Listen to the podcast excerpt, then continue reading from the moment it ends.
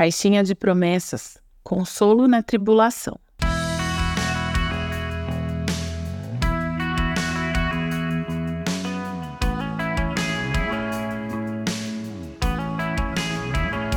Momentos de dificuldade e tristeza fazem parte da vida. Eu não sei quantas pessoas queridas você já viu partir ou quais perdas sofreu na sua vida e que lhe trouxeram profunda dor e tristeza. E infelizmente, muitas dessas situações são realmente inevitáveis, elas fogem completamente do nosso controle ou da nossa vontade. No entanto, os filhos de Deus têm a promessa divina de consolo em meio às tempestades da vida. E é a respeito dessa promessa, da promessa de consolo, a nossa reflexão de hoje. Ao lermos 2 Coríntios 1, 3 a 4, vemos que Deus é a fonte de todo consolo. Bendito seja o Deus e Pai de nosso Senhor Jesus Cristo, o Pai das misericórdias e o Deus de toda consolação, que nos consola em todas as nossas tribulações, para que, com a consolação que recebemos de Deus, possamos consolar os que estão passando por tribulações. Ele é o Deus de toda consolação e misericórdia.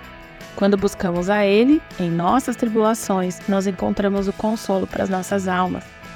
Buscar a Deus em oração e através da comunhão com Ele é essencial para que a gente encontre esse consolo, porque sozinhos, dentro de nós mesmos, por nossa própria força, a gente não consegue chegar nesse consolo. Então, devemos buscar a Deus em primeiro lugar. Mas assim como recebemos o consolo de Deus, somos chamados a compartilhar o consolo com outros que estão passando por dificuldades. Isso nos permite ser instrumentos do amor de Deus na vida de outros, passando para essas pessoas aquilo que aprendemos quando nós mesmos vivenciamos a dor e o sofrimento, e também a forma como Deus nos consolou. Isso também significa que nós podemos contar com a ajuda de outras pessoas para encontrar o consolo nos nossos momentos difíceis. Da mesma forma que também encontramos na palavra de Deus uma fonte rica de conforto e consolo. Meditar nas Escrituras nos ajuda a entender as promessas de Deus, a ver o seu cumprimento ao longo da história, como a gente falou já no começo dessa série, e isso fortalece a nossa fé e nos guia no caminho da paz, mesmo no meio da tempestade. Hoje eu ouvi o testemunho de uma mulher, na verdade, da filha de uma mulher que ficou viúva aos 26 anos de idade. Ela perdeu o marido num acidente trágico de helicóptero, tendo três filhas pequenas e estando grávida da quarta. Logo após receber a notícia, enquanto um pastor orava por ela, essa mulher se lembrou do que diz a palavra de Deus em Josué 1:9. Não foi isso que eu ordenei? Seja forte e corajoso, não tenha medo, nem fique assustado, porque o Senhor seu Deus estará com você por onde quer que você andar. Naquele momento, a palavra de Deus encheu o coração daquela mulher de consolo, de conforto, mesmo num momento de dor extrema, no qual ela estava sem direção, sem entender nada e com muito medo, completamente perdida.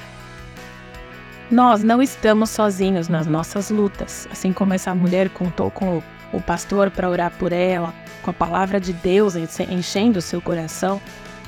Deus, o Pai de toda misericórdia, está sempre pronto para nos confortar e também para mandar essas pessoas que nos ajudem, também a nos levar para as Escrituras, nos fazer lembrar das Escrituras, coisas que vão nos ajudar a encontrar conforto, pessoas que vão nos ajudar a encontrar esse conforto, esse consolo. Quando nos voltamos para Deus em nossas tribulações, encontramos paz e força para enfrentar esses desafios da vida. O Deus de toda consolação, que nos consola em todas as nossas tribulações, também nos convida a consolar. Então pense agora: na vida de quem você pode ser esse canal de bênção no dia de hoje.